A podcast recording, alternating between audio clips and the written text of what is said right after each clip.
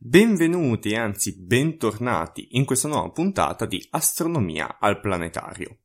Io direi di partire dall'inizio. Nel nostro grandioso viaggio di questa prima stagione abbiamo tralasciato un micro dettaglio, ovvero il Sole, questa palla di gas al centro del nostro sistema solare e, in un certo senso, nostro padre, quello che ci permette la vita, quello che permette a me ora di stare qua a parlare. Non parleremo proprio di lui, non ancora, ma di che cosa è, ovvero che cos'è il Sole? Il Sole è una stella e oggi comincia un viaggio abbastanza intenso in cui cominciamo a parlare di stelle, quelle che ci incantiamo a guardare di notte e che permettono la vita su questo pianeta. E quindi dove cominciare se non dalla nascita di una stella? Dove nascono, da dove vengono e dove vanno anche? Facile, perché noi per cominciare la ricerca di una stella dobbiamo guardare dove c'è buio. Bella, no? L'astronomia? Quindi sigla e poi cominciamo.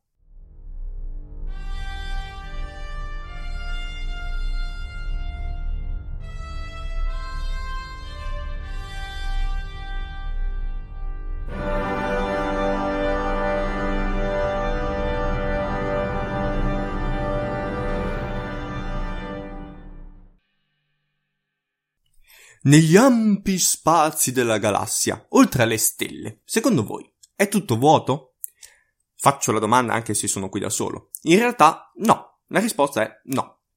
Diciamo che almeno un atomo per centimetro cubo si trova, quindi di solito la densità è di quest'ordine. Per un centimetro cubo, per intenderci, è circa un dado, se vogliamo essere precisi. E non vogliamo esagerare, quindi almeno un atomo per centimetro cubo lo troviamo. Quindi non vuoto, ma quello che si trova tra una stella e l'altra, quello che circonda la galassia e che è dentro la galassia, viene chiamato mezzo interstellare. Perché così? Facile, perché sta nel mezzo. Vedete questa conoscenza dell'astronomia e dell'astrofisica? Facciamo però un attimo di chiarezza. Per ogni centimetro cubo sulla Terra, noi tocchiamo, respiriamo, beviamo, eccetera, eccetera, contiene circa 10 miliardi di miliardi di miliardi di particelle. Direi abbastanza. Mentre nella galassia, tra una stella e l'altra, è tutto effimero, quasi proprio non ci se ne accorge che c'è del materiale presente. Insieme al gas poi troviamo molti granelli di polvere.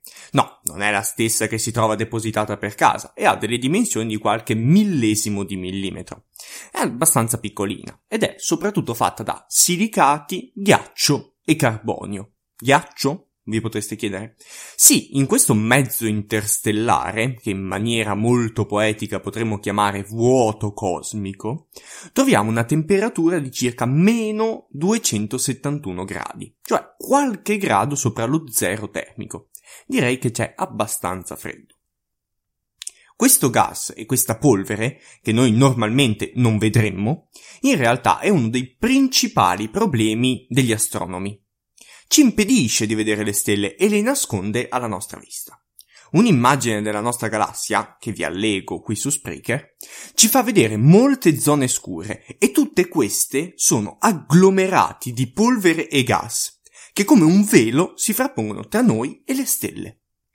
Ma come fanno delle particelle così rade a ostruire la vista? Il fatto principale è che questo gas a volte si trova soltanto un atomo per centimetro cubo, altre volte si addensa e la presenza di atomi e granelli di polvere aumenta, arrivando in alcuni casi a diventare centinaia di milioni per centimetro cubo, che rispetto alla Terra possono sempre sembrare piccoli, pochi e distanti. Qua però nel mezzo interstellare rappresentano una delle figure più belle e poetiche anche che si possa osservare. Stiamo parlando delle nebulose. Queste sono le incubatrici di stelle, sono le zone dove il processo aumenta in questi luoghi aridi, freddi e poco densi.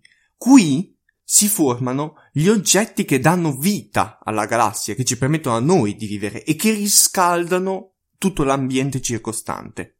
Tra queste, un esempio, è la nebulosa di Orione, che sono riuscito anche io ad osservare per la prima volta 3 anni fa circa, con il mio telescopio. Ero all'inizio, mi era cresciuta molto questa passione per l'astronomia, e ho detto dai, sfrutto il mio compleanno, mi hanno regalato un telescopio, e avevo cominciato a cercare, sempre in giro un po' senza una vera tecnica. Era inverno, io stavo gironzolando per il cielo con il telescopio, curioso, cercando Betelgeuse, che è la spalla di Orione. Aspetto, mi raccomando che i miei collaboratori mi correggono sulla pronuncia, quindi mi aspetto la mail di correzione, e cercando appunto Orione, riuscendolo a identificare, scendo sotto la cintura e vedo qualcosa di diverso. Cioè, lo guardo a occhio nudo, sembra che lì effettivamente ci sia una specie di macchia un pochino più chiara. Allora ci vado a vedere col telescopio. Di solito, puntando con un telescopio in una sera molto limpida, in qualsiasi punto del cielo si osservano centinaia di stelle in più rispetto a quelle che a occhio nudo noi vediamo. E lì, in quella particolare zona, lì mi sono incantato, perché davanti a me si stagliava questa specie di nube, che sembrava proprio una nuvola, mai vista, un caleidoscopio di puntini luminosi, tutti compattati, e per la prima volta, non sapendo ancora dell'esistenza delle nebulose, mi sono incantato a vederlo per la prima volta. Ho poi scoperto che tale nebulosa è tra le più studiate, e anche perché a occhio nudo si riesce a intuire che c'è, quindi immediatamente qualsiasi astronomo dal 700 a oggi ha puntato il telescopio almeno una volta lì. Ha una dimensione che è oltre 2000 volte la distanza che c'è tra il Sole e Nettuno, e contiene migliaia di volte la massa del Sole. Esistono in realtà nebulose sempre più grandi, d'altronde l'universo stesso sembra giocare a «Oh, ti piace questa galassia gigantesca? Guarda questa che è 10 volte più grande!» Tu sei lì «Ah, ma oh mio Dio! Ok, cosa sto guardando?» E in effetti alcuni oggetti astronomici sfidano la nostra immaginazione, cioè è un attimo complicato ragionare in unità astronomiche. Come ad esempio la nebulosa dell'Aquila, che dovrebbe superare circa le 10.000 masse solari, dove per masse solari intendo la massa del Sole, cioè si utilizza la massa del Sole in chilogrammi come unità, come ad esempio l'1, per indicare 1 si utilizza la massa del Sole. Questo per evitare di scrivere troppi zeri, utilizzando come un'altra unità di misura. In realtà non funziona, perché si arrivano a scrivere lo stesso tantissimi zeri. Il primato però va alla nebulosa della Tarantola, la cui massa arriva a essere circa 1.000.000 di volte la massa del Sole, e questo naturalmente per ora. In futuro, con nuovi telescopi, nuova potenza per andare più lontano e più in profondità, chissà cosa troveremo. È abbastanza curioso perché il nome nebulosa in realtà ha un'origine più antica e all'inizio era riferito a oggetti completamente diversi. Sta a significare nuvola proprio, nebulosa, e in astronomia era legato a qualcosa che emette luce ma non è un puntino come una stella. Quindi all'inizio si utilizzava per descrivere qualsiasi oggetto astronomico visibile a occhio nudo, che non apparisse puntiforme, e quindi via a mettere dentro galassie, oggetti esotici, di chi ne ha più ne metta, anche che non facevano parte della nostra galassia. Però non burliamoci degli astronomi di qualche centinaio di anni fa, erano un po' bloccati dalla loro tecnologia, non sapevano, e la concezione dell'universo era diversa rispetto a oggi. Chissà cosa diranno poi tra 100 anni di noi, quindi, e delle nostre, tra virgolette, enormi scoperte. E qui appunto con le nebulose mi sono accorto di come gli astronomi siano bravissimi nel marketing, perché invece di dirti «guarda questo ammasso di gas da cui nascono le stelle, sembra un cavallo», dicono «guarda questa nebulosa, l'ho chiamata Pilastri della Creazione». Tu capisci che effettivamente sono geniali nel marketing. Ma mi sono distratto. Cosa stavo dicendo? Ah sì, le nebulose sono luoghi estremi dove, dicevamo, la temperatura è di poco sopra lo zero. Si tratta di qualche decina, ora Quando gli atomi cominciano a essere un pochino più compressi si parla di qualche decina di gradi sopra lo zero, e composte prevalentemente da molecole di idrogeno, elio e qualche piccolo accenno di molecole di acqua o carbonio contenute appunto nella polvere. Ma facciamo un po' di fisica, in particolare facciamo questo esperimento. Quindi noi sappiamo per esperienza che il gas messo in un contenitore assume la forma del contenitore stesso. Se io apro il vasetto, questo esce e si mischia all'aria della stanza. Ma qui che siamo nello spazio, cosa succede? Come funziona? Cioè, non hanno un contenitore. La risposta a questa domanda risiede nella più grande forza che governa sia i moti di pianeti, sia lo stesso movimento delle stelle, e anche che consente a noi di camminare, di girare sul globo, di muoverci in aereo, di muoverci per nave, di cui, come tutto, nella fisica sappiamo così tanto e così poco nello stesso momento. Stiamo parlando della gravità, la forza di gravità. Ma io sento la domanda che da voi sorge inesorabile. Ma scusa, le molecole sono particelle, piccolissime, più piccole di 1/1000 di millimetro. Com'è possibile che creino una forza così grande? È vero, ogni molecola a sé stante è piccolissima e ha una forza di gravità proporzionale alla sua massa, quindi si parla di una cosa infinitesima. Però tutte assieme creano questo ammasso, questo oggetto, con una forza di gravità enorme. Si tratta di miliardi di miliardi, ripetuto per poi numerose volte, di molecole che si attirano le une con le altre, e nel complesso la forza di gravità risultante è la somma di tutte queste. Quindi, piano piano, la nebulosa sente che al suo interno ci sono tutte queste molecole. Ci sono tutti questi oggetti che si stanno attirando, perché la forza di gravità comunque continua a lavorare, sempre inesorabile, sempre in azione. Quindi comincia a contrarsi e a diventare più piccola, più compatta, e le molecole cominciano sempre di più a scontrarsi. Cioè, immaginatevi un autoscontro, con sempre quelle macchine dentro, ma dopo un po' il ring comincia a stringersi, a rimpicciolirsi, e come pare ovvio ci sono sempre più scontri, sempre più incontri tra le macchine. Qui lo stesso principio, le molecole cominciano a contrarsi e a impattare le une con le altre, e questo le sconquassa un attimino, diciamo che proprio non sono felici di essere strette, si ribellano, cercando di spingere nella direzione opposta a quella della gravità, e più la gravità tira, più loro si ribellano. E quindi più la gravità tira, più loro si ribellano, cercando di spingere nella direzione opposta. Questa è la nostra seconda protagonista, la pressione, che si oppone alla gravità. Questo prosegue. La gravità tira e la pressione invece spinge, fino a che non si arriva all'equilibrio, tanto bramato e desiderato dagli astronomi. Dovete infatti sapere che noi cerchiamo sempre l'equilibrio, noi scienziati nell'accezione più larga, quindi dai fisici, matematici, astronomi, astrofisici, chiunque, per due motivi. Il primo perché è un ottimo esercizio zen, e il secondo, perché è più facile studiare il problema. Ma è qui il problema, l'equilibrio. Con l'equilibrio non succede nulla, staticità, bella da studiare, ma assente nella realtà. Eppure le stelle ci sono, qualcosa deve aver dato una spinta. Di solito la spinta arriva da fuori, turbolenze, esplosioni di altre stelle, campi magnetici, tutte cose che costituiscono il primo pezzo del domino. Ora, quindi, due casi, o vince la pressione e la nube si disperde, oppure vince la prima, la nostra preferita, la gravità, e la nube collassa. Ora, per amor della narrazione, prendiamo la seconda ipotesi.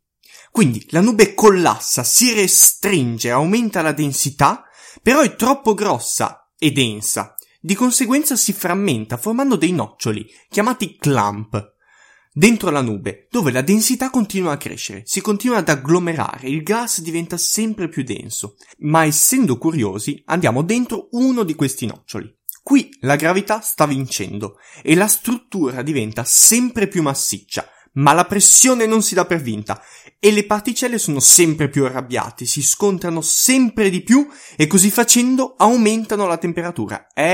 Sì, qui vi volevo. La velocità con cui le particelle si muovono in un gas non è altro che la temperatura. Qui abbiamo che il volume diminuisce, la pressione sta aumentando e per compensare, per quella che viene chiamata legge dei gas perfetti, la temperatura deve aumentare. Ora, intorno alle centinaia di gradi la situazione rallenta, grazie proprio alla pressione che è riuscita con uno sforzo a rallentare la forza di gravità. A questo punto però il gas e la polvere non riesce più a tenere tutto dentro, è troppo energetico, ha una temperatura troppo alta e quindi comincia a emettere una radiazione radio. Quindi a un certo punto gli astronomi si accorgono e dicono «Ah, lì c'è qualcosa!» Non sappiamo ancora benissimo cosa, ma lo si sta studiando. La struttura però non ci aspetta e mentre noi stiamo parlando continua a contrarsi e ora è già oltre i 2000 gradi in cui siamo di nuovo all'equilibrio tra pressione e gravità, cominciando a essere visibile con un colore rossastro, arriva una temperatura così alta che noi riusciamo anche a vedere un colore rosso. In questa fase siamo ancora una protostella, ci mancano gli ultimi passi, si tratta di migliaia di anni, però siamo verso la fine. In questa fase il nostro oggetto può continuare ad accrescere dal gas che si avvicina e acquista una forma di disco attorno al nostro oggetto e gran parte della materia comincia a spiraleggiare verso la protostella, accrescendola di fatto in massa. Questo disco però può anche compattarsi e formare pianeti e questo costituisce il disco protoplanetario, da cui deriviamo anche noi. Ovvero non siamo altro che materiale, gas, polvere, che non è riuscita a cadere sulla stella in formazione, ma che è rimasta fuori. La protostella, in questa fase, continua ad accumulare massa e cresce sempre di più la forza gravitazionale, quindi la pressione e la temperatura. Ora comincia a sentirsi pronta e allontana il bozzolo di gas che la circonda. Ecco, vediamo per la prima volta l'oggetto che ha il nome di protostella di presequenza. Il disco piano piano si allontana e si consuma. La luce che ci arriva invece è sempre più simile a quella di una stella normale. Questo processo può durare, a differenza degli altri, qualche milione di anni. Siamo ora con una protostella con circa 3000 gradi sulla superficie e nel nocciolo invece molto superiore, quasi al 1.000.000 di gradi, ma non possiamo ancora chiamarla stella. Ci manca un ultimo passo, il più difficile, ci manca quello che ci fa guardare alle stelle come oggetti spettacolari, ci manca la fusione termonucleare. Momento. Di che sto parlando? La fissione, che viene fatta anche nelle centrali qua da noi, è la divisione di un atomo in due pezzi. Ve la sto spiegando molto all'acqua di rose. Qui invece abbiamo due atomi di idrogeno che, vista la temperatura e la pressione, si fondono assieme, formando un atomo di elio. Il problema è che un atomo di elio ha una massa minore di due atomi di idrogeno, quindi qui 1 più 1 non fa 2, ma 1,7. Che fine ha fatto quello 0,3? Che fine ha fatto quella massa? Qui ci viene in aiuto la formula che si trova sulle tazzine, nelle magliette e più comunemente viene associata alla scienza. È la famosa E uguale mc al quadrato. Quella massa che manca è stata trasformata in energia. Quindi, nella nostra protostella manca la fusione termonucleare, non c'è ancora, l'energia è prodotta solo per la contrazione gravitazionale e si contrae fino a che la temperatura non supera il 1.000.000 di gradi. E qui troviamo il primo elemento che può effettuare la fusione, cioè il deuterio, un isotopo dell'idrogeno che nel nucleo ha un protone e un neurone, mentre l'idrogeno ha solo un protone. Il deuterio, interagendo con un atomo di idrogeno, può creare e può accendere la prima reazione. Il problema è che il deuterio è pochissimo e non riesce a produrre l'enorme quantità di energia. La principale fonte di energia rimane sempre la contrazione gravitazionale. La prima reazione del deuterio, anche se poca, mescolata alla gravità e quindi assieme alla gravità, ha come il pregio il fatto di aumentare la temperatura nel nucleo della protostella, fino a che non si arriva a 10 milioni di gradi, e oltre a questo punto l'idrogeno, come l'eroe che nella scena clou del film entra in scena con una musica epica, si sente a suo agio, è pronto per iniziare la reazione che governa la stella e che la rende tale, quindi parte e si formano atomi di elio, rilasciando una quantità di energia al secondo, circa 700 volte quella consumata da Roma in un anno. Ora che la reazione dell'idrogeno è cominciata, l'energia libera la nebulosa e disperde la nebulosa di gas attorno. Le reazioni vanno a regime nel nucleo ed eccola, davanti a noi si presenta una stella in tutta la sua luminosità. Ora e solo ora è nata una stella.